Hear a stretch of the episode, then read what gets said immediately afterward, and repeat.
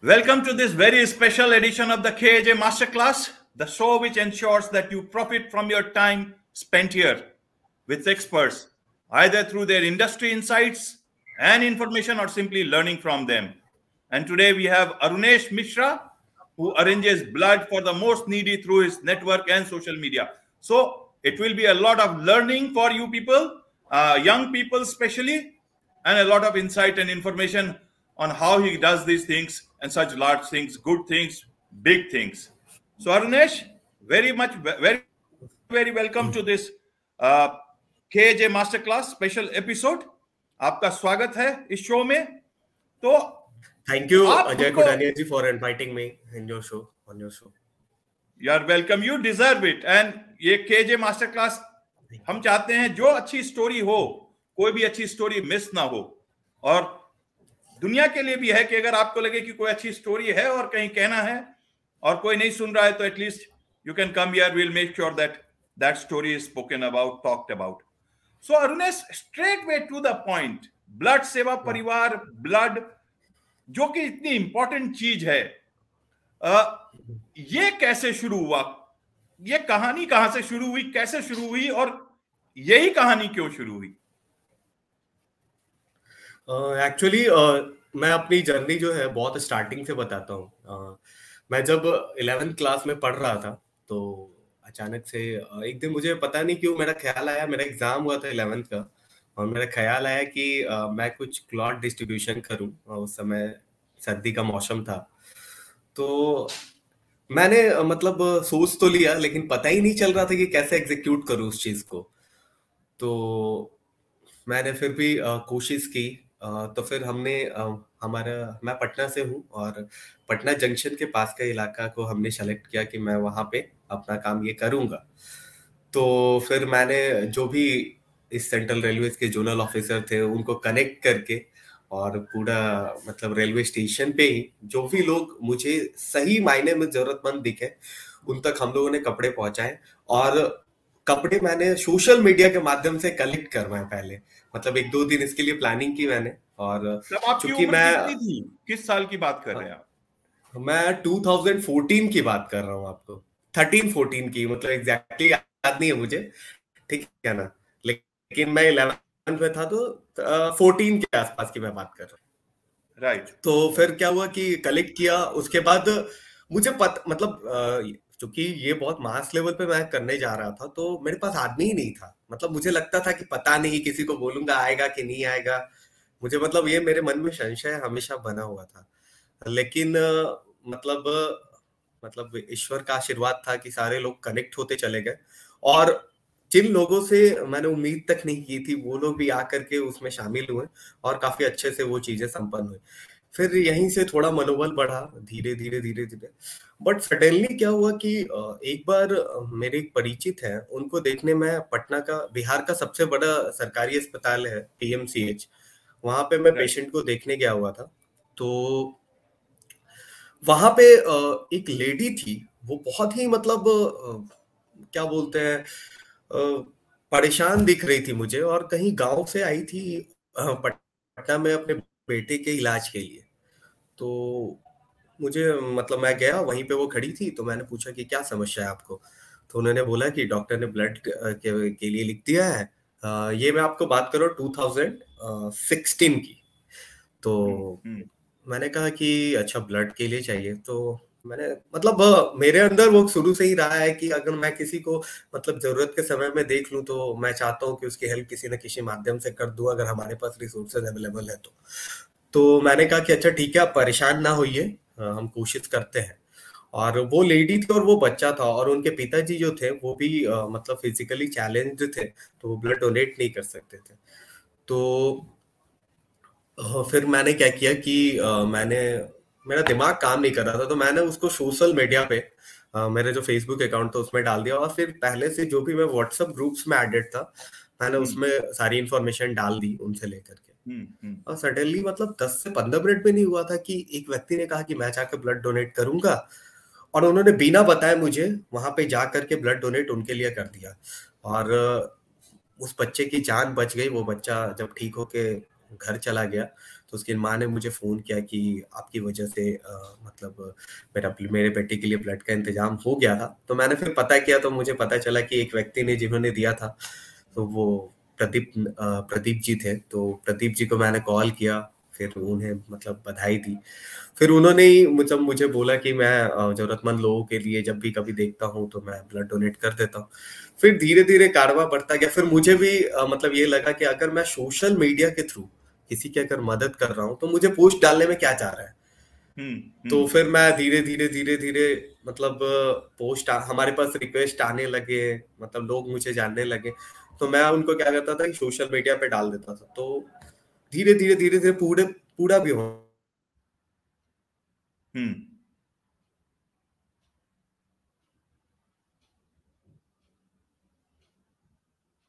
Life हम्म हम्म हाँ। बोलिए तो बोलिए आप मेरे मेरे मन में ये भी था कि एक्चुअली uh, uh, जो भी uh, चीज़ें हैं उसको मैं आगे बढ़ाऊं। तो आगे हम्म, बढ़ाते हम्म। बढ़ाते लोग जुड़ते चलेगा और उस फ़ील्ड से जो भी लोग जुड़े हुए थे पहले से उनसे मैं कनेक्ट हो गया तो थोड़ा इजी हो गया। लेकिन क्या होता था कि धीरे धीरे क्या होने लगा कि मैं मैसेज को मास लेवल पे सर्कुलेट करने की सोचने लगा। तो मतलब हेल्प तो हो जाता था बट लोकली होता था। मतलब पटना में या फिर बिहार के जि, जिन लोगों से मैं कनेक्टेड हूँ उनके थ्रू मैसेजेस आते थे तो उन तक कनेक्ट होता था। बाद में क्या हुआ कि 2018-19 में हमारे पास दिल्ली वगैरह के रिक्वेस्ट बहुत ज़्यादा आने लगे। अच्छा? तो हाँ तो मुझे आ, मत, पता नहीं मतलब दिल्ली से लोग भी मुझे अप्रोच करने लगे हैं और जो पटना के लोग हैं वो मोस्टली लोग दिल्ली इलाज कराने जाते हैं। हाँ, जो गाँव हाँ, के लोग हैं हम्म, जो हम्म। गाँव के लोग हैं वो दिल्ली एम्स या फिर दिल्ली के बड़े बड़े अस्पतालों में मोस्टली बिहार के लोग इलाज कराने जाते हैं ठीक है जी, जी, तो जी. उन लोगों के रिक्वेस्ट आने लगे कि भैया मैं दिल्ली में आ गया हूँ आप मेरी ब्लड मेरे लिए ब्लड की व्यवस्था करा दीजिए तो मेरा हमेशा से दो सिद्धांत रहा है कि मैं हमेशा पहले जो भी लोग मुझे अप्रोच करते हैं मैं ये पहले पता करने की कोशिश करता हूँ कि उन्होंने अपने परिवार के लिए ब्लड डोनेट किया है कि नहीं ठीक है हुँ, हुँ, हुँ. और दूसरी ये बात है कि देखिए हम हम बहुत ही फ्रैंकली बोल रहे हैं कि हम लोग सिर्फ़ कोशिश करते हैं हम लोग सिर्फ़ माध्यम है ठीक है? और हम हमने जो है मतलब ये चीज़ें की हैं कि हमारी जो सेवा है वो जरूरतमंद लोगों तक पहुँचे। हम्म, हम्म। तो फिर आ, मैंने क्या किया मैंने कलेक्ट मैं इंफॉर्मेशन उनसे लेता था फिर कलेक्ट करके उसको ये करता था। तो हम्म। धीरे धीरे मुझे ये आइडिया मिल गया कि कोई आदमी हमसे झूठ नहीं बोल सकता है। मतलब इतना मुझे पता है कि मैं क्या क्वेश्चन पूछूँगा तो वो क्या जवाब देगा तो मुझे पकड़ में आ जाएगा कि उसने ब्लड खुद से पहले कोशिश की है या नहीं की है। ठीक है? तो फिर मैंने मतलब अपने रीच को बढ़ाने के लिए मैंने ट्विटर पे एक हैंडल बनाई ब्लड सेवा परिवार नाम दिया मैंने। मेरे दिमाग में हम्म। आया उस वक्त यही नाम तो मैंने दे दिया। तो धीरे धीरे क्या हुआ कि 2019 में जब मैंने इसे बनाया तो धीरे धीरे काम चलने लगा। लोग बहुत जल्दी फ्रिक्वेंटली कनेक्ट होंगे ट्विटर के माध्यम से। ठीक है? हम्म, तो हम्म। उसके जस्ट बाद कोविड आ गया। तो 2020 में कोविड में आ, मैंने देखा कि बहुत लोग परेशान है। मैं खुद भी आ, उस समय वेस्ट मैनेजमेंट का कोर्स करने दिल्ली गया हुआ था। मिनिस्ट्री ऑफ़ एनवायरमेंट की तरफ़ से वेस्ट मैनेजमेंट का एक कोर्स कराया जाता तो मैं वहाँ पे था उस वक्त। तो मैं खुद भी लॉकडाउन में फंस गया था और मैं एक रूम में बंद रहता था। तो मुझे लगा कि अब मैं क्या करूँ क्या करूँ? आप विश्वास नहीं करेंगे मैंने लोगों को ट्विटर के माध्यम से पूरे देश भर में मतलब देश के कोने कोने में लगभग हज़ारों लोगों की मदद की होगी। ठीक है ना? और मेरा लॉकडाउन कब कट गया मुझे खुद ही पता नहीं चला। जब लोग परेशान हो रहे थे कि मैं क्या करूँ क्या करूँ क्या करूँ तो मैंने ट्विटर के माध्यम से ये सारी चीज़ें तो जिन लोगों को राशन की ज़रूरत है उनको राशन दिलवाते थे। बीच बीच में कुछ टेक्निकल इश्यूज़ आई जैसे कि हमारे बिहार में मतलब फ़र्स्ट लॉकडाउन में क्या था कि बाहर नहीं निकलना है लेकिन मान लीजिए अगर किसी को ब्लड हम्म। चाहिए तो डोनर तो बाहर निकलेंगे हम्म। तो उसमें क्या हम्म। होता था कि बहुत स्ट्रिक्ट लॉकडाउन था तो जाने आने में दिक्कतें होती थी तो फिर हमने कोशिश किया कि प्रशासन के थ्रू या फिर जो भी जिम्मेदार लोग हैं उन तक हमारी बातों को पहुंचाई जाए तो बहुत सारे वेबिनार। सेशन भी हुए उसमें मैंने अपने सुझाव को रखा बाद में सभी हम्म। लोगों के सुझाव को मानते हुए तो बिहार सरकार ने डोनर्स के लोगों ने एक्सेप्ट किया? क्या लोगों ने एक्सेप्ट किया कि इतना एक यंग लड़का है और ये नॉर्मली एक्सेप्ट करने में थोड़ा टाइम लगता है? तो आ, वैसा बिल्कुल नहीं नहीं मैं हाँ मैं ये बताता हूँ। क्योंकि मैं एज अ स्टूडेंट मतलब काम कर रहा था उस वक्त से तो थोड़ी बहुत लोगों को ये रहती थी अरे तुम अपना काम पे ध्यान दो ये सब चक्कर में मत पड़ो ये वो। लेकिन आ, मतलब जो मुझे कीड़ा काटा था ना सेवा करने का वो उस कीड़े को कोई दबा नहीं सका। वो डोमिनेंट होता चला गया जितने चीज़ दबने का कोशिश दबाने का कोशिश किया गया। तो धीरे धीरे धीरे धीरे धीरे धीरे मैं अब मतलब ब्रॉडली मतलब ये कह सकता हूँ कि मैं कहीं भी किसी के लिए अगर जरूरतमंद लोगों के लिए मैसेज डालता हूँ तो लोगों के सहयोग से मैं उस मैसेज को ज़्यादा लोगों तक तो पहुँचा पाता हूँ और लोगों की मदद कर पा रहा हूँ। तो मेनली जो हमारा ब्लड सेवा परिवार है उसने कोरोना काल में हमने कोशिश की कि मैं जरूरतमंद लोगों तक पहुंचू। क्योंकि कोरोना काल एक ऐसा काल था जहाँ पे आम और खास दोनों सामान्य हो गए थे। जो आम लोग भी थे और जो खास लोग भी थे। ठीक है सब लोग लाचार थे। तो वैसे कंडीशन में उन्होंने मतलब मुझे अप्रोच किया या फिर हमारे हैंडल को अप्रोच किया या फिर मेल के माध्यम से जो हमारे पास मैसेजेस आए तो बाद में फिर मीडिया में जब मीडिया कवरेज हुआ तो बहुत लोग अप्रोच करने लगे। तो मैंने कोशिश की कि जो भी हम उस समय तो मतलब सेकेंड वेव में तो ऑलमोस्ट हमारे पास 500 से 600 रिक्वेस्ट आते थे कि इनको ब्लड चाहिए इनको थर्मामीटर चाहिए इनके घर में कोई नहीं है इनको ऑक्सीजन सिलेंडर फुल आ, मतलब भरवाना है तो उनके लिए आदमी नहीं है सारे लोग कोविड पॉजिटिव उनके पास खाना नहीं है। तो बहुत सारे रिक्वेस्ट आते थे तो इसमें बहुत लोगों का सहयोग भी रहा। एक हमारा बहुत ही खास दोस्त था, मैं पब्लिकली नाम नहीं लेना चाहूँगा। उसके पहले पिताजी गुजर गए, उसके बाद उसकी माता जी गुजर गई।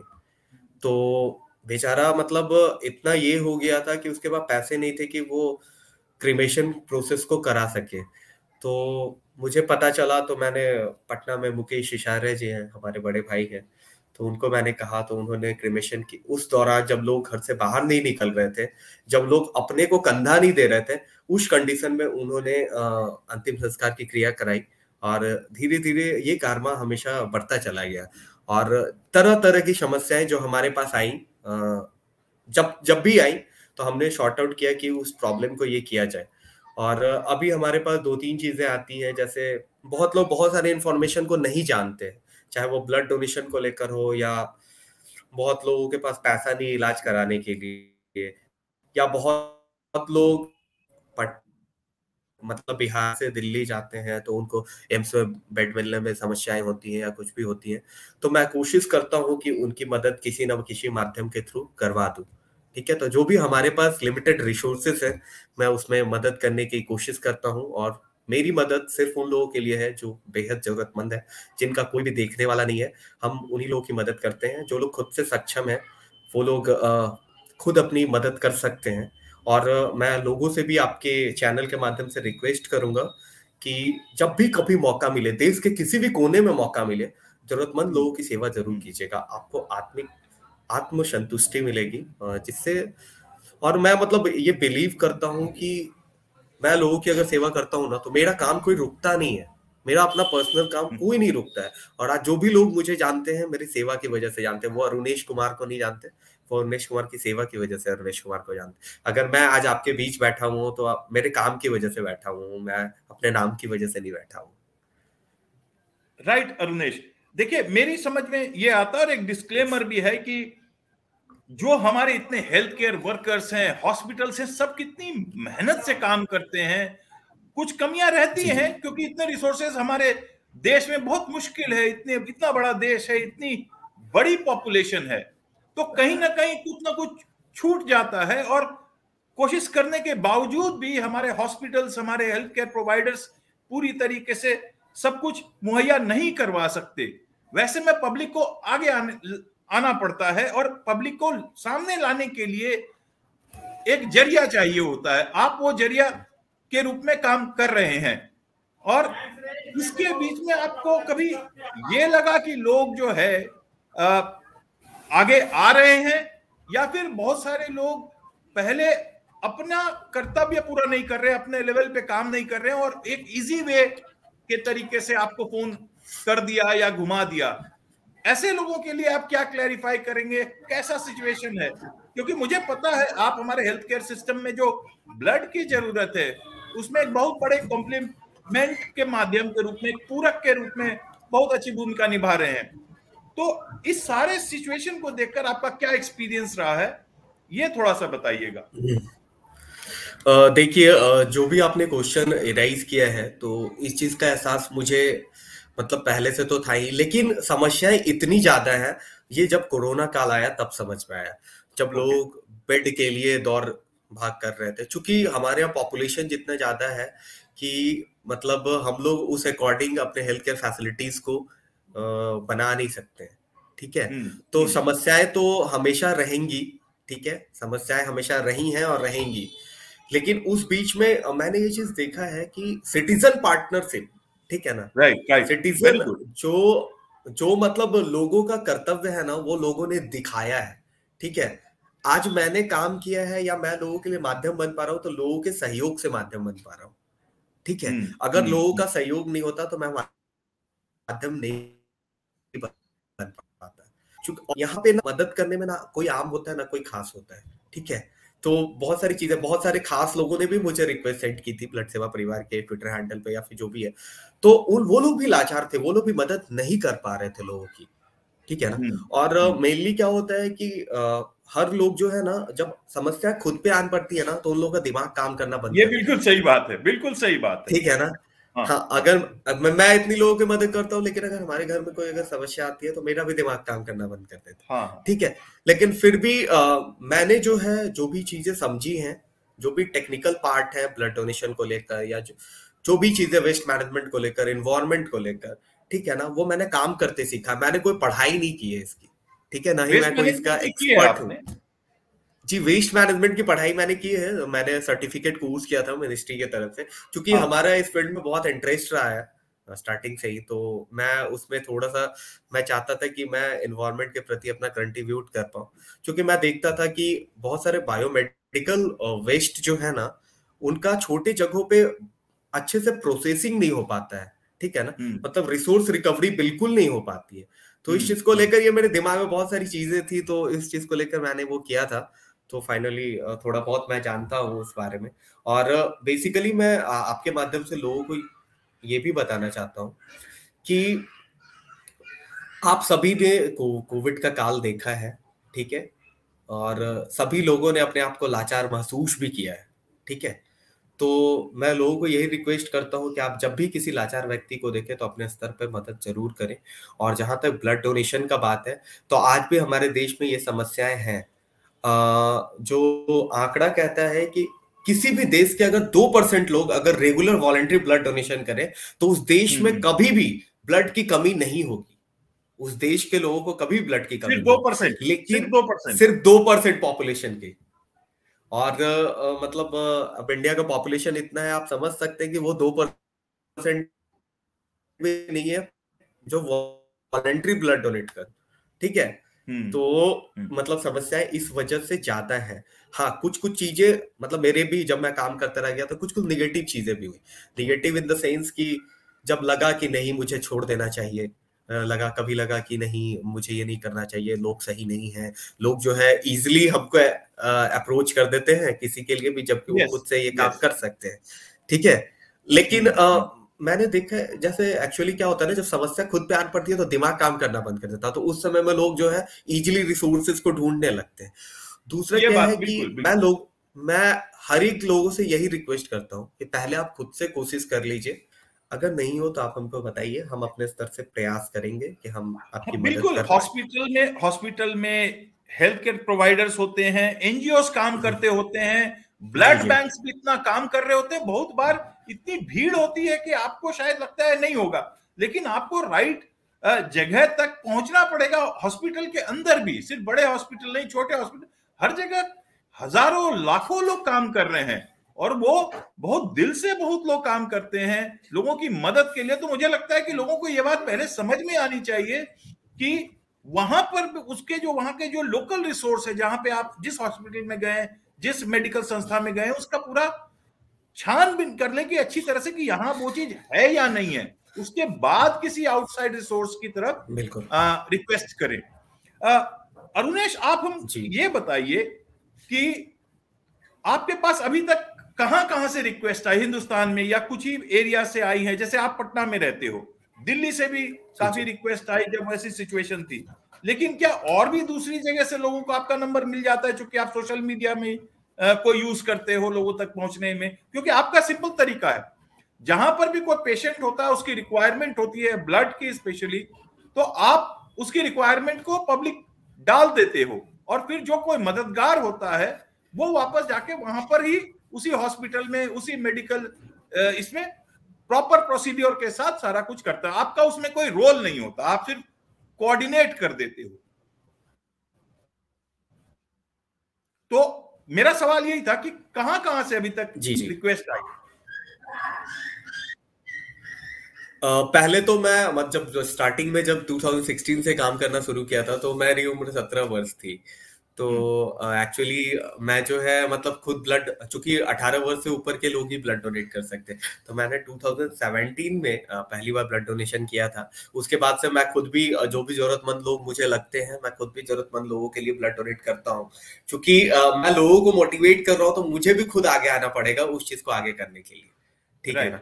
और रही आपकी दूसरी बात जो आपने क्वेश्चन पूछा है कि कहाँ कहाँ से रिक्वेस्ट आती है। तो पहले तो मैंने अपने जगह से शुरुआत की थी क्योंकि हम्म। आपने जो कहा ना कि लोकल रिसोर्सेज को पहले सर्च आउट करना चाहिए। तो पहले मैंने भी चूँकि ये महात्मा गांधी का भी ये सिद्धांत था कि महात्मा गांधी ने भी कहा था कि अगर मुझे कोई भी चीज़ चाहिए या फिर कोई भी चीज़ मुझे इन्वेंट करना है तो उसका जो रॉ मटेरियल होना चाहिए ना वो आपके लोकली रिसोर्सेज में अवेलेबल होना चाहिए ताकि आप सहूलियत के अकॉर्डिंग काम कर पाए ठीक है राइट right. तो ये तो बहुत सारी चीज़ें हैं तो इसमें क्या हुआ था कि धीरे धीरे पटना से आने लगे। पटना के बाद बिहार के कोने कोने में लोग जाने लगे कि चलो रमेश नाम का लड़का है पटना में जाएँगे तो उसको कॉल करेंगे तो ये कुछ ना कुछ कर देगा। ठीक है? फिर उसके बाद क्या हुआ कि जब सोशल मीडिया पे जब आने लगा ना तो लोगों का विश्वास बढ़ने लगा कि नहीं ये लड़का जो है जेनविन काम करता है और मेरी हाँ। सेवा पूर्णतया निःशुल्क है। हम किसी से एक रुपया भी नहीं लेते। ठीक है? क्योंकि हम बहुत ही सेवा भावना से कर रहे हैं और हम वास्तविक जरूरतमंद लोगों के लिए कर रहे हैं। ठीक है। तो हाँ। दो तीन बार ऐसे केसेस भी आए हैं कि बहुत लोग फ्रॉड लोगों ने कॉल करके पैसे मांग लिया जो भी है। तो अब क्या करते हैं हम लोग अपने पोस्ट के नीचे में लिख देते हैं हमारी सेवा पूर्णतया निःशुल्क है। बिल्कुल। ठीक है? बिल्कुल। तो इससे क्या है कि क्लैरिटी रहे चीज़ों पे।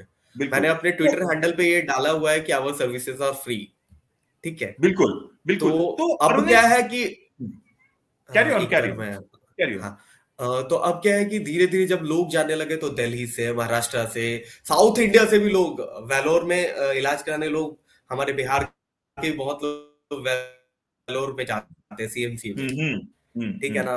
तो वहाँ के रिक्वेस्ट भी हमारे पास आते हैं। तो अब क्या है कि जब ट्विटर हैंडल हो गया ना तो इजी हो जाता है क्योंकि मुझे पता है कि इनको टैग करूँगा तो ये यहाँ के हैं ये सोशल मीडिया इन्फ्लुएंसर है तो ये अगर शेयर हम्म। कर देंगे या रिट्वीट कर देंगे तो हमारी इन्फॉर्मेशन ज़्यादा लोगों तक पहुँच जाएगी तो मोस्ट हम्म। प्रोबेबली मतलब ये चांस है कि उनको वहाँ तक मदद पहुँच जाए ठीक है ठीक है तो एक एक बार हाँ. मैं आप तरीका बताइए फॉर जेनविन जनरल पीपल जो सिंपल लोग हैं कि अगर कोई कहीं पे गया और उसको वहाँ पे उसने कोशिश किया कि उसके जो भी सगे संबंधी है उसके लिए अगर ब्लड की ज़रूरत है नहीं अवेलेबल हो पाई हिंदुस्तान के किसी कोने में। तो वो आपके नंबर पे आ, फ़ोन करते हैं या मैसेज डालते हैं। कैसे ये सिस्टम ऑपरेट होता है अगर आप बताएँ ताकि लोगों को इजी तरीके से समझ में चूँकि मैं पहले तो इसको सिंगली हैंडेड कर रहा था लेकिन अब मेरे दो तीन दोस्त हैं वो इस चीज़ को जैसे जैसे हमारे पास कोई भी रिक्वेस्ट आता है ना तो पहले हम लोग वेरीफाई करते हैं ठीक है हम्म। कि वो जेन्युइन है कि नहीं उनको रिक्वायरमेंट की ज़रूरत है या नहीं ठीक है हम्म। और वेरिफिकेशन करने के बाद हम लोग उसको सोशल मीडिया में शेयर करते हैं और वहाँ से अगर हम्म। हम लोग को कोई क्लू मिलता है कि नहीं इस आदमी ने कॉल किया होगा या बहुत आदमी लिखते हैं कि मैंने अप्रोच किया फ़ोन नहीं लगा या फिर मैंने अप्रोच किया मेरा ये ब्लड ग्रुप है मैं देना चाहता हूँ तो मैं उनसे ये पूछता ज़रूर हूँ कि आपको कॉल आया है कि नहीं आया है? आप तक मदद पहुँची है या नहीं पहुँची है? मैं इस बात को लेकर बहुत आश्वस्त रहता हूँ कि उन तक मदद पहुँची है नहीं अगर वो वास्तविक जरूरतमंद है तो। हम्म। ठीक है? और दूसरी ही बात दूसरी ये बात ब्लड कहीं से भी लेने के लिए किसी भी ब्लड बैंक से लेने के लिए दो प्रोसेस को करना ज़रूरी होता है। पहला तो पेशेंट हम्म। का एक ब्लड सैंपल लेना चाहिए जहाँ पे हॉस्पिटल में एडमिट है वहाँ से ब्लड सैंपल और वहाँ से डॉक्टर का रिक्वेस्ट लेटर लगता है। ठीक है? बहुत लोग प्रोसेस ही नहीं जानते हैं। इस वजह से हम्म। उनको तीन चार बार परेशानी होती है रिक्वेस्ट लेटर और ब्लड का सैंपल लेकर आप किसी ब्लड बैंक में जाएँगे तभी आपको ब्लड मिलेगा क्योंकि वो ब्लड हम्म, के सैंपल हम्म। से क्रॉस मैच करके देखते हैं ठीक है तो ये सारी बहुत सारी छोटी छोटी चीज़ें हैं बहुत लोग ये भी नहीं जानते कि हम जो ब्लड देते हैं उसको जो है कंपोनेंट मशीन के थ्रू प्लेट आपका एक unit whole blood platelets plasma F plasma को एफ़ एफ़ बोलते हैं फ्रेश फ्रोजन प्लाज्मा प्लेटलेट्स होता है आरडीपी बोलते हैं जो हमारा प्लेटलेट होल ब्लड से सेपरेट होता है उसको आरडीपी बोला जाता है रैंडम डोनर प्लेटलेट्स ठीक है? हम्म, हम्म, और हम्म। एक जो है हमारा पीआरबीसी पैक्ड रेड ब्लड से। तो हमारा जो ब्लड है वो चार कंपोनेंट में ब्रेक होता है मतलब आप एक यूनिट ब्लड से चार लोगों को जीवन दे रहे हैं ठीक है? और रही दूसरी बात बहुत सारे मतलब बहुत सारे लोगों में समस्या आती है ना कि बहुत लोग मतलब नहीं समझ पाते कि उनको पीआरबीसी हाँ. चाहिए कि होल ब्लड चाहिए कि प्लेटलेट चाहिए कि एफएफपी चाहिए ठीक है ना? हम्म, हम्म। तो मैं चाहता हूँ लोगों को कि आई होप कि अब लोग समझ पाएँगे। मैंने बता दिया है कि एक ही ब्लड का ही चार कंपोनेंट होता है हम्म, और वही चार कंपोनेंट जो है जिस जो ज़रूरत होती है उसको डॉक्टर लोग रखते हैं। लेकिन बेसिकली होता क्या है कि अगर आप मान लीजिए कोई डेंगू का पेशेंट है ठीक है? तो उसको जो है प्लेटलेट्स की ज़रूरत है ठीक है? तो वो आरडीपी डॉक्टर लिख देते हैं छह यूनिट सात यूनिट आरडीपी ठीक है? तो बेचारा छह सात डोनर जो आदमी गाँव से शहर की ओर इलाज कराने आया है उस कंडीशन वो कहाँ से लाएगा छह सात आदमी? हम्म, ठीक है? हम्म, हम्म। तो जो लोग बड़े हैं उनको तो दिक्कत नहीं है लेकिन जो लोग गाँव से मतलब इलाज कराने आते हैं उनको समस्याएँ हैं ठीक है? तो वो लोग को हम सजेस्ट करते हैं कि आप एक डोनर खोजिए ठीक है? और एक एफरेसिस मशीन के थ्रू ब्लड प्लेटलेट्स का सेपरेशन होता है, जिसमें क्या है ह्यूमन बॉडी से डायरेक्ट प्लेटलेट्स का एक्सट्रैक्शन किया जाता है। ठीक है उससे क्या होता है कि एक यूनिट में अप्रोक्स फिफ्टी थाउज़ेंड काउंट बढ़ते हैं प्लेटलेट्स के और जो आरडीपी हम्म। होता है उससे लगभग लगभग फाइव थाउज़ेंड काउंट बढ़ते हैं। तो उनको वो सहूलियत हो जाती है कि उसके लिए सात आदमी का इंतज़ाम करना पड़ेगा इसमें एक आदमी के काम से हो जाए। तो बहुत सारे जो टेक्निकल पार्ट है उनको भी मैं समझाने की कोशिश करता हूँ। और अब तो तीन चार लोग हैं हमारे तीन चार दोस्त हैं एक मेरा दोस्त है वो अभी आईआईटी खड़गपुर से अभी एमटेक की पढ़ाई कर रहा है वो भी टाइम हम्म। निकाल के हमारा मदद करता है कॉल वेरिफिकेशन में। ब्लड रिक्वेस्ट लेटर जो है उनका बना है कि नहीं उनको एग्जैक्टली किस चीज़ की ज़रूरत है इस बात को समझने में। तो मैंने बरवली जब आ, मतलब कोविड काल आया ना तो मैं अकेले हैंडल नहीं कर पा रहा था। तो मैंने जीमेल पे एक आईडी बनाई अपनी। जो भी लोग मुझे अभी सुन पा रहे हो मुझे जीमेल के थ्रू भी कांटेक्ट कर सकते हैं। Blood S Parivar two eight one one at the rate G mail dot com हमारा ईमेल आईडी है आपको कभी भी अगर ज़रूरत पड़े इन केस एडवर्स सिचुएशन में तो आप मुझे अप्रोच कर सकते हैं। मेरी पूरी कोशिश होगी कि मैं जो भी कर सकता हूँ आप ठीक है। ठीक है रमेश मैं यूट्यूब के भी डिस्क्रिप्शन में ये ईमेल हम्म। डाल दूँगा ताकि जिनको ज़रूरत हो वह वहाँ से भी ले सके या बायो जिसको आप कहते हैं। रमेश आप ये बताइए आप काफ़ी अच्छा काम कर रहे हैं और भी इसको सोचते होंगे कि थोड़ा अच्छे तरीके से और बड़े तरीके से हम लोगों की जितनी मदद कर पाए करें। निशुल्क है। आपको अपना काम करने में और थोड़ा सा और बढ़ाने में किस तरह के चैलेंजेस दिखते हैं? आप क्या एक्सपेक्ट करते हो? ताकि बहुत सारे लोग हैं जो आपको सहयोग करना चाहते हो हैं। हिंदुस्तान में भी बहुत ज़्यादा वो दिल से होता है। हमारा कल्चर हमारे कल्चर में है। तो क्या समस्याएँ हैं और किस तरीके से लोग आपकी मदद कर सकते हैं ताकि आप अपना काम और बेहतर तरीके से कर पाए, ज़्यादा लोगों को जोड़ पाए? पहले मैं एक बात बहुत ही क्लियर कट बोल देना चाहता हूँ। आपके माध्यम से जो भी लोग मुझे सुन पा रहे हैं। मेरा कोई एनजीओ नहीं है मैं जो भी काम करता हूँ इंडिविजुअल लेवल पे काम करता हूँ ठीक है right. और आप रही बात आपने लोगों से कहा कि लोग जो मुझे हेल्प करना चाहते हैं वो कैसे कर सकते हैं ठीक है तो चैलेंजेस तो बहुत है चैलेंजेस तो पूरा इंडिया में है कि हेल्थ केयर फैसिलिटीज़ उतनी बेहतर नहीं है जितनी पॉपुलेशन है ठीक है mm-hmm. तो बेसिकली क्या है कि जो लोग मुझे सुन पा रहे हैं वो इस माध्यम से हेल्प कर सकते हैं कि मैं जो भी uh, मतलब ट्वीट करता हूँ सोशल मीडिया पे मैसेज डालता हूँ उनको ज़्यादा से ज़्यादा लोगों तक तो पहुँचाने में मदद करें।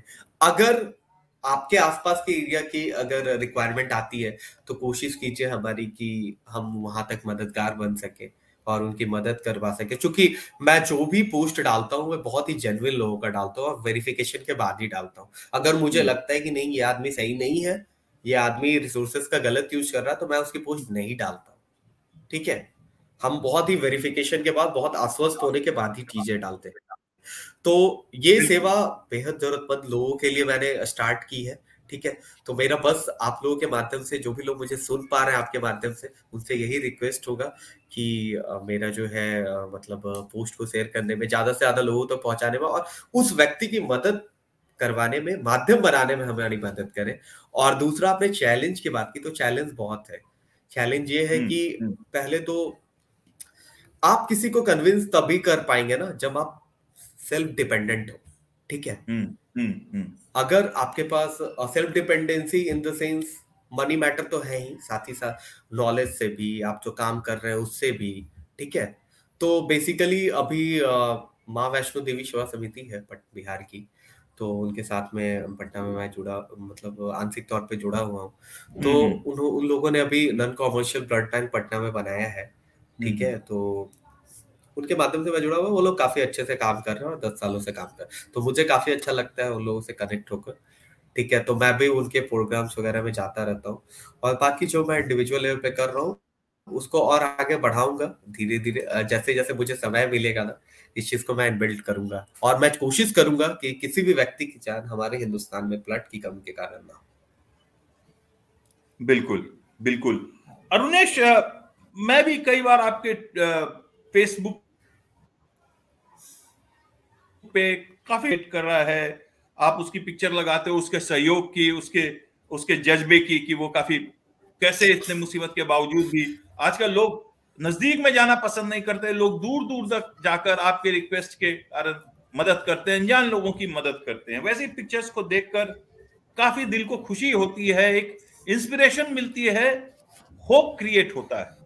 आपकी उम्र काफ़ी छोटी है काफ़ी कम उम्र से आपने शुरुआत की पंद्रह सोलह साल की उम्र से जो आ, लोग सोचते हैं यार ये तो मैं उम्र है मेरी खेलने की कूदने की खाने की पीने की और बहुत सारा टाइम सोशल मीडिया पे गुजारने की। आप सोशल मीडिया पे। लेकिन आप इतनी कम उम्र में इस दुनिया में जब इतनी चीज़ें अलग अलग तरीके से जा रही हैं तो आप एक बहुत बड़ी चीज़ लोगों के सामने देते हो वो है होप उम्मीद। यह बहुत बड़ी बात है। और आपको शायद इस बात का भी आप बहुत यंग हो, बहुत छोटे हो, एहसास नहीं है। बट वैसी कंडीशन में देखिए, जब कोई हॉस्पिटल में हो, जिन लोगों से वो बहुत क्लोजली कनेक्टेड है, और उसको बहुत असहाय है। कोई नहीं है, हॉस्पिटल के बाहर मैं भी दिल्ली में बहुत बार हॉस्पिटल के सामने से गुजरता हूँ। देखा है मैंने और भी दूसरी जगह देखा है। उस आदमी की आप मनोदशा समझिए।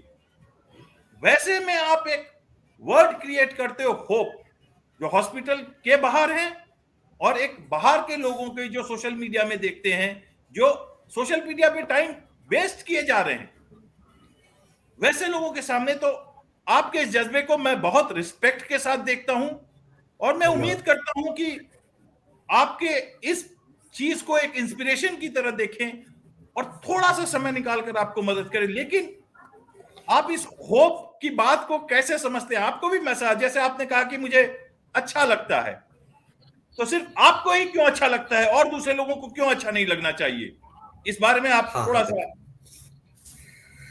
देखिए मेरा जो मतलब हो सकता है हमारे पर्सनल थॉट से बहुत लोग आ, मतलब वास्ता ना रखें या फिर उनको अच्छा ना लगे। लेकिन इस चीज़ पे आने के पहले मैं एक चीज़ बोलना चाहता हूँ कि जो भी लोग हमारे मतलब एक बार कहने पे कहीं पे भी चले जाते हैं ब्लड डोनेट करने के लिए उनका हम लोग एक फ़ोटो इसलिए मंगाते हैं ना कि जो लोग हमारे माध्यम से और भी लोगों को देख पा रहे हैं ठीक है ना? मतलब उस चीज़ उनको देखेंगे तो उनको भी एक मोटिवेशन आएगा कि नहीं ये बंदा अगर उस तक गया है तो हम भी जाए ठीक है? बिल्कुल बिल्कुल और दूसरा क्या है कि थोड़ा सा मैं जब लिखता हूँ ना तो मैं थोड़ा मतलब चाहता हूँ कि वो कनेक्ट कर पाऊँ लोगों से। आपकी हिंदी बहुत अच्छी है हिंदी, हिंदी बहुत ही अच्छी है मतलब देखकर हाँ। पढ़कर दिल खुश हो जाता है। हाँ तो नहीं तो मैं कोशिश करता हूँ कि लोगों तक कनेक्ट हो। ठीक है तो इसलिए मैं कोशिश कर जो भी ब्लड डोनर्स हो गए या जो किसी भी माध्यम से किसी भी तरीके की हेल्प करते हैं ठीक है ना? जो भी पॉजिटिव मुझे लगते हैं मैं उसको वहाँ से उठाता हूँ और उसको ये कर देता हूँ। ताकि और भी लोग जो मेरे थ्रू देख पाए ना वो भी करें ठीक है? और इसका फ़ायदा बहुत मिला भी है। मतलब लोग जो है दूसरे को देख करके चूँकि इंडिया में क्या होता है ना कि डर है लेकिन डर है ब्लड देने से लोग आज भी हमारे हम बहुत छोटे शहरों से हैं हम हम लोगों के पास उतनी चकाचौंध नहीं है as compare to metro cities या जो भी है। तो हम लोग क्या क्या होता है ना कि ब्लड देने से आज भी लोग डरते हैं। अभी मैं हाल की एक स्टोरी बता रहा हूँ आपको। एक रिक्वेस्ट आया हमारे पास, ठीक है? और मतलब बहुत ही जिम्मेदार प्रशासन से जुड़े हुए लोग का, ठीक है? जो प्रशासन से जुड़े हुए बिहार की व्यवस्था को संभालने में अपना योगदान देते वो उनके पिताजी बीमार थे और उन्होंने दूसरे का रिसोर्स यूज़ करके ब्लड ले लिया और हम तक हम मुझे ये बाद में पता चला। उन्होंने खुद अपने पिताजी के लिए ब्लड डोनेट नहीं किया और उन्होंने कह रहे हैं कि मैं कमज़ोर हो जाऊँगा या कुछ ऐसा हो जाऊँगा। तो मैं आपको बता आपके माध्यम से लोगों को ये भी बताना चाहता हूँ कि ब्लड देने से कुछ भी दिक्कत नहीं होती जबकि आपके शरीर का खुद ही फ़ायदा है। बिल्कुल गवर्नमेंट भी बहुत सारे कैंपेन्स में बता चुकी है कि हाँ हाँ। ब्लड देने से बिल्कुल ठीक है बहुत लोग देते हैं। और कभी किसी को कोई परेशानी नहीं होती है और अच्छे अच्छे हाँ, डॉक्टर्स के देखरेख में होता है। तो ये आपने बहुत हाँ, अच्छा और और मतलब जब आप ब्लड देने किसी भी ब्लड बैंक में जाते हैं ना तो उनका एक पैरामीटर है। अगर आप उस पैरामीटर पे खड़े उतरेंगे ना तभी आपका वो ब्लड लेंगे। हीमोग्लोबिन 12.5 से ऊपर होना चाहिए ब्लड प्रेशर नॉर्मल होना चाहिए और भी चीज़ें आपको कोई बीमारी है कि नहीं उसके पहले वो एक फॉर्म भरवाते हैं। उस फॉर्म में रिक्वायर्ड इन्फॉर्मेशन होती है। अगर आप वहाँ पे खड़े उतरते हैं तभी आपका ब्लड लिया जाएगा। कोई ज़बरदस्ती आपका ब्लड नहीं लेगा ठीक है? तो ये सारी चीज़ हमने बिहार के जनमानस में और जो भी लोग हमसे कनेक्ट हो पाते उनके माध्यम से और भी लोगों को जो लोग नहीं देना चाहते थे उन लोगों को मोटिवेट करने का भी काम किया है। मैंने वीडियो संदेश के माध्यम से भी मोटिवेट करने का काम किया जिसमें देश के चर्चित लोगों का भी हमको साथ मिला है ठीक है? और देश के चर्चित लोगों का साथ भी मिला है और लगातार सहयोग भी मिला है। ठीक है? और मैं रही दूसरी बात आपने क्वेश्चन किया था कि आप होप को किस तरह से देखते हैं। ठीक है? तो देखिए हर एक व्यक्ति का जीवन में दो लक्ष्य होता है। ठीक है? एक तात्कालिक लक्ष्य जिसको हम लोग बोलते हैं कि करंट सिनेरियो में जो आप काम कर रहे हैं और एक दीर्घकालिक लक्ष्य होता है जिसको हम लोग बोलते हैं अल्टीमेट गोल ठीक है? तो मेरा तात्कालिक लक्ष्य है कि मैं पढ़ाई करूँ अच्छे जगह जाऊँ या फिर जो जहाँ पे एक अच्छी जगह पोजीशन बना लेकिन साथ ही साथ मेरा एक दीर्घकालिक लक्ष्य ये भी है कि मैं किसी के काम आ सकूँ, ठीक है? चाहे वो जो भी माध्यम हो, अगर मैं उस चीज़ को अपने रिसोर्सेज के थ्रू उन तक कनेक्ट कर पाता हूँ, उनकी मदद करवा पाता तो मेरा शुरू से ही रहा है, चूँकि मैं एक ऐसे स्कूल से पढ़ा हूँ जहाँ पे बचपन से ही सेवा भावना को कूट कूट कर उसमें सिखाया गया है। तो मेरा मतलब बचपन से ही इसमें ये है तो इसलिए मैं चाहता हूँ कि मैं लोगों की मदद करूँ और मैं आशा को मतलब बहुत ही ये तरीके से देखता हूँ कि जो भी जरूरतमंद हो अगर वो हम तक पहुँचा है तो वो निराश नहीं हो। चाहे वो जिस माध्यम से पहुँचा। अभी आपको लेटेस्ट स्टोरी बता मतलब दो तीन स्टोरी जो है ना हमने काम करते हुए कैसी पाई है कि मतलब आपको मैं मैं चाहूँगा कि लोग सुने उस चीज़ को। तो बिल्कुल बिल्कुल। पहला स्टोरी ये है कि पटना में एक हॉस्पिटल है कैंसर का महावीर कैंसर संस्थान। ठीक है? तो एक हमारे ही मित्र हैं जो वो भी ब्लड डोनेशन से जुड़े हुए हैं लेकिन वो बिहार शरीफ में रहते हैं। तो वो किसी काम से गए हुए थे महावीर कैंसर संस्थान में और एक लेडी थी उसको ब्रेस्ट कैंसर था। और वो लेडी अपनी बेटी के साथ चार दिनों से ब्लड के अभाव में आ, मतलब उसका कीमो नहीं हो पा रहा था। और वो लेडी बहुत ही मतलब गाँव से आई हुई थी और ठीक से बोल भी नहीं पाती थी। ठीक है मतलब लोकल लैंग्वेज का यूज़ करके और मतलब लोगों से नहीं कर आने के लिए तो उस हॉस्पिटल में बहुत लोग आ रहे होंगे लेकिन कोई ध्यान नहीं दे रहा हम्म, था। लेकिन हम्म। हमारे मित्र प्रकाश जी ने इस व्यथा को उनको देखकर ये मैं आपको तीन चार साल पहले की बात बता रहा हूँ हम्म, तो हम्म। उन्होंने उस व्यथा को उनका समझा और व्यथा को समझने के उन्होंने मुझे फ़ोन किया कि निशी एक लेडी है उसका मतलब ऐसा ऐसा प्रॉब्लम है वो लेडी जो है अपना फ़ोन नंबर भी नहीं दे रही है लेकिन बहुत जरूरतमंद है और पिछले चार दिनों से वो सो रही है और उसको ब्लड नहीं। मिल पाया मैं तुरंत महावीर कैंसर संस्थान गया अपने घर से और वहाँ पे पहुँचे मैंने देखा तो वाकई वो लेडी बहुत जरूरतमंद थी और चार दिनों से उसका कीमो नहीं हो पाया था।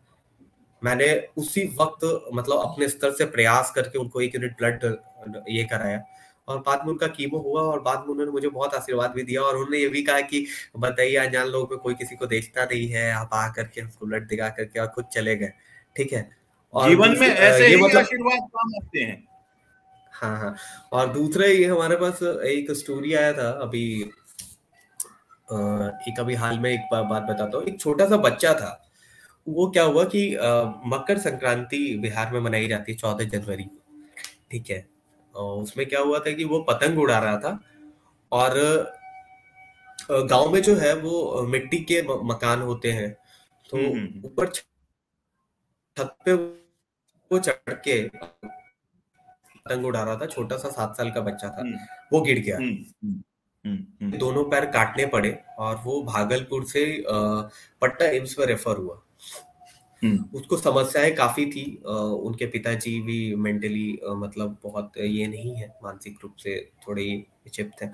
और उनकी माता जी मतलब उस बच्चे को लेकर के भागलपुर बिहार और झारखंड के बॉर्डर लाइन से यहाँ पे आई थी और मतलब उनको समझ में नहीं आ रहा था कि हम करें क्या। वो दो दिन से भूखी थी। तो मुझे एक मित्र के माध्यम से पता चला कि ऐसी ऐसी समस्याएँ हैं। मैंने केंद्रीय स्वास्थ्य राज्य मंत्री आदरणीय डॉक्टर भारती पवार जी के यहाँ बात की और उन्हें बेहतर इलाज के लिए मैंने रिक्वेस्ट किया। संजोग बस, बच्चा जो है इतना चीख रहा था कि अगर आप फ़ोन पे बात कर लेना तो आपका दिल पसीज जाए। मतलब बच्चा इतनी दर्द में था। और मैंने तीन हम्म। दिन लगातार उनको फ़ोन किया था और तीन दिन लगातार वो बच्चा चीख रहा था। मैंने पूछा समस्या क्या है? समस्या क्या है? तो उन्होंने बोला कि पैसा नहीं है मैं कर्ज लेकर आई हूँ और मेरे पास खाने के लिए और वो इसलिए खाना नहीं खा रही थी कि उसके बच्चे के इलाज में पैसा नहीं घट जाए। ऐसी समस्या थी। फिर मैंने एम्स के कैंटीन में हमारे एक फैमिली मेंबर हैं उनका कैंटीन है मैंने उनसे बात की। उन्होंने खाना उनको मुहैया कराया। अभी भी वो बच्चा है कल परसों में डिस्चार्ज हो जाएगा। मैंने प्रॉपर अपडेट हम्म। लिया उनसे और फिर अपडेट लेने के बाद मैंने क्या किया कि बात करके उनको बेहतर इलाज कराया और आज वो बच्चा बिल्कुल स्वस्थ है। मतलब उसके पैर काटने पड़ गए लेकिन जिस चीख में वो था वो अब वो नहीं है। ठीक है? तो ऐसे ही कारवा बनता है। लोग कनेक्ट होते हैं तभी हम लोगों की मदद कर पा रहे हैं। एक दूसरे के सहयोग बिल्कुल बिल्कुल बिल्कुल। सबसे बड़ी बात यह है कि समस्याएँ हैं रहेंगी हमेशा रहेंगी। उसके बीच में सिर्फ़ समस्याओं के कारण कोई भाग जाए दुबक के बैठ जाए या फिर सर झुका के बैठ जाए सबसे बड़ी बात है कि उस समस्या को आप कैसे किसी भी तरीके से डील करते हैं उसे लड़ने की कोशिश करते हैं एक सॉल्यूशन निकालते हैं। अंधेरे रूम में एक दीपक जलाने की कोशिश करते हैं। वो आप जला रहे हैं और ये बहुत बड़ी बात है। इसी को इसी के लिए मैंने कहा कि जब सब तरफ़ अंधेरा छा जाता है दिमाग पे अंधेरा छा जाता है उस वक्त सबसे बड़ी बात होती है होप। और आप छोटा करें बड़ा करें लेकिन होप जब तक आप लोगों में इंस्पिरेशन जगाते रहेंगे उम्मीद की किरण जगाए रखिएगा वो सबसे बड़ी बात होती है और वो आ, हमेशा जो है भगवान के रूप में काम करती है। तो अरुणेश बहुत अच्छा लगा आपसे ब्लड और इससे रिलेटेड चीज़ों के बारे में आप वेस्ट मैनेजमेंट के ऊपर थोड़ा सा बताइए हमें आ, कि आप वेस्ट मैनेजमेंट में क्या कर रहे हैं वेस्ट मैनेजमेंट में बेसिकली जब मैं दिल्ली में था इस कोर्स को कर रहा था उस दौरान अभी मैंने हाल ही में एक डेढ़ साल पहले ये चीज़ें की हैं और बाद में मैं पहले से पौधा वगैरह लगाते आ रहा हूँ। ठीक है ना मतलब मेरा शौक है कि मैं पौधा लगाऊँ ये करूँ। लेकिन सिर्फ़ पौधा लगाना इन्वायरमेंट को प्रोटेक्ट करना सॉल्यूशन नहीं है। ठीक है? हम्म, हम्म। हमारा वेस्ट मैनेजमेंट जो है ना वो एक बहुत ही डाइवर्स सेक्टर है और उसको मतलब सही से मैनेज करना। आज स्वीडन जो है वेस्ट मैनेजमेंट के फ़ील्ड में वो अपने वेस्ट मटेरियल को 99 परसेंट रिकवरी कर लेता है उस वेस्ट मटेरियल का। ठीक है? और हमारे इंडिया में 15 टू 16 परसेंट वेस्ट की रिकवरी होती है। समस्या यहाँ ये आती है जो मैं बिहार में देख पाता हूँ कि समस्याएँ बहुत है। समस्या इन द सेंस कि हमको नहीं लगता कि आज से दो तीन साल पहले वेस्ट मैनेजमेंट पर उतना काम भी होता होगा बिहार में हम्म, ठीक है? हम्म। तो बेसिकली क्या है कि दिल्ली में मैंने देखा कि दिल्ली में एक रैमकी साइट है बवाना में। हम्म, वहाँ पे मैंने विज़िट किया और मैंने बेसिकली पाँच तरीके का वेस्ट के बारे में जाना है। पहला सॉलिड हम्म। वेस्ट है फिर कंस्ट्रक्शन एंड डिमोलिशन वेस्ट है फिर उसके बाद प्लास्टिक वेस्ट है उसके बाद इलेक्ट्रॉनिक वेस्ट है या बायोमेडिकल वेस्ट हम्म। तो ये पाँच हम्म। चीज़ों को बारे में मैं जानता हूँ तो तो वहाँ पे क्या आप सॉलिड वेस्ट जो है ना जो हमारे घरों से निकलने वाले तो पटना में कुछ आप कोशिश कर रहे हैं कुछ करने जी की मैं पटना में अभी जी पटना में हमारी टीम बन चुकी है। अभी एक्चुअली कोविड वोविड का सिचुएशन आ गया था हमने तो अभी तो प्लांटेशन का काम किया है मैंने। अभी आगे चल के मैं वेस्ट मैनेजमेंट पे लोगों को जागरूक करने ठीक है? सेग्रीगेशन एट सोर्स को प्रमोट करने के लिए ठीक है? और छोटी छोटी चीज़ें हैं जिनके थ्रू आप जो है अपने एनवायरमेंट में आ, आ, मतलब प्रोटेक्ट करने में कंट्रीब्यूट कर सकते हैं। जैसे मैं दो तीन सजेशन देता हूँ कि आपके यहाँ से जो भी वेस्ट निकल रहा है ना वो ऑर्गेनिक वेस्ट है और इनऑर्गेनिक वेस्ट है। ठीक है आपके घरों से जो निकल रहा है। ऑर्गेनिक वेस्ट को आप लोग कंपोस्टिंग में यूज़ कीजिए आपके घर में गमले होंगे उसमें यूज़ कीजिए। हम्म, उससे हम्म। क्या है कि वेस्ट का मिनिमाइजेशन तो एट सोर्स पे ही हो जाएगा। हम्म, ठीक है? दूसरी चीज़ है आप लोग जो डेली यूज़ में दूध का पैकेट यूज़ करते हैं दूध का पैकेट को पिन करके यूज़ करें उसको काटे नहीं। ठीक है? ये छोटी okay. बात है। तीसरा okay. क्या है कि तीसरा ये है कि पब्लिक ट्रांसपोर्ट इससे फ़ायदा फ़ायदा क्या हो जाएगा? अरुणेश अगर आप पिन यूज़ करेंगे और काटेंगे नहीं तो? जैसे हम बताते हैं जैसे आपने आ, उसको काटा जो भी प्लास्टिक है उसको ठीक है? तो जितना साइज़ में वो मॉडल बना हुआ था उसका वो पार्ट कट गया। ठीक है? हम्म, हम्म। तो उसको वो उन लोगों को मतलब उसको फिर से रीयूज करने में काफ़ी एनर्जी लगानी पड़ेगी। ठीक है? और पिन करेंगे ना तो उसको एक्सेस मतलब ये करना ज़्यादा आसान है एज कंपेयर टू काटने के बाद। दूसरा तो, और दूसरा क्या है कि हम लोगों को जो है बेसिकली पाँच चीज़ों पे काम करना चाहिए जो I S W M integrated solid waste management का कॉन्सेप्ट है। रिड्यूस रीयूज रिसाइकल और अब आ गया रिथिंक और रिडिजाइन ठीक है? पहले हम लोग क्या करते थे कि वेस्ट टू ग्रेव अप्रोच अपनाते थे। मतलब जो वेस्ट हो गया वो वेस्ट है। ठीक है?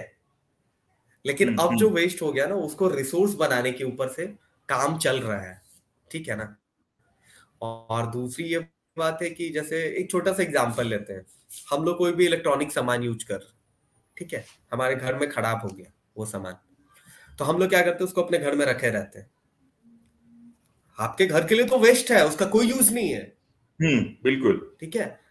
तो इसीलिए इलेक्ट्रॉनिक वेस्ट में ईपीआर e का कॉन्सेप्ट लाया गया एक्सटेंडेड प्रोड्यूसर रिस्पॉन्सिबिलिटी का कॉन्सेप्ट जिसमें क्या हम्म, होता है जैसे हम्म। मान लीजिए आपने लैपटॉप यूज़ कर लिया तो एक्सचेंज ऑफ़र निकलता है ठीक है हम्म, तो उस एक्सचेंज ऑफ़र में क्या होता है कि आपसे जो पुराना लैपटॉप वो लोग लेते हैं उससे वो लोग रिसोर्स का रिकवरी करते हैं ठीक है मतलब जो चीज़ें यूज़ हो सकती है उनका यूज़ करते हैं उसके बदले में आपको पैसे दे देते हैं तो उससे क्या है कि वेस्ट जनरेट भी नहीं हुआ वो सही। जगह गया तो उसका प्रोसेसिंग हो गया वेस्ट का मिनिमाइजेशन। भी हुआ।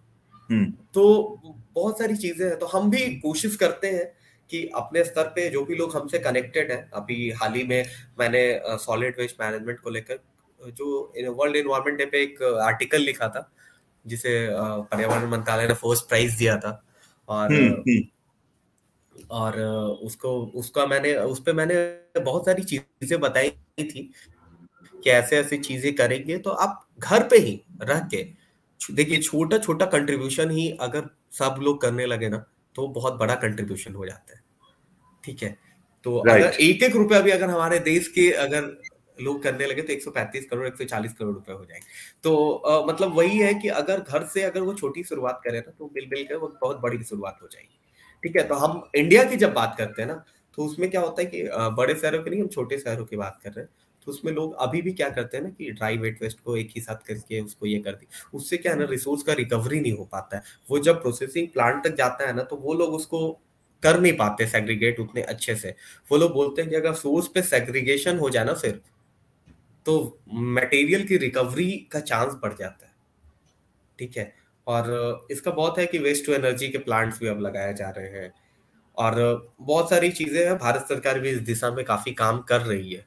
ठीक है धीरे धीरे चीज़ें आ रही हैं और हम लोगों से बस यही रिक्वेस्ट करते हैं। आप आपको एक और चीज़ बता मतलब एक शॉकिंग मतलब सुन के लगेगा कि जो भी डेवलप्ड कंट्रीज़ है ना हम्म। उनका वेस्ट का जनरेशन डेवलपिंग कंट्री से ज़्यादा है। लेकिन वहाँ समस्याएँ कम है यहाँ वेस्ट का आ, मतलब जनरेशन उतना नहीं है लेकिन यहाँ समस्याएँ बहुत ज़्यादा है।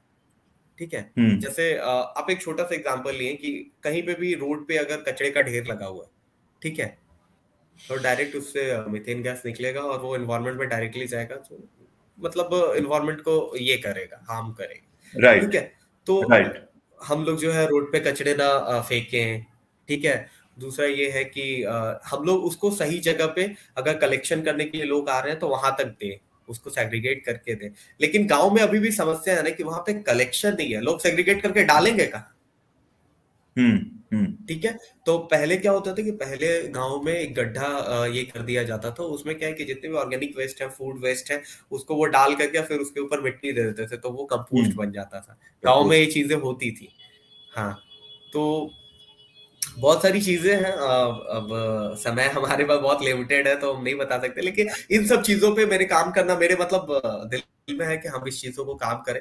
और छोटे शहरों में अगर करेंगे ना तो उससे बड़े शहर के लोग भी मोटिवेट होते हैं। जैसे हमने छोटा काम, जगह से काम स्टार्ट किया तो आज लोग जान रहे हैं और वो लोग वहाँ पे भी मदद कर रहे हैं। और मतलब लोग अगर माध्यम बनेंगे ना, तब भी कोई बहुत बड़ा काम हो सकता है। अगर लोग माध्यम नहीं बनेंगे तो काम नहीं हो पाए एक अकेला अरुणेश कुछ नहीं कर सकते।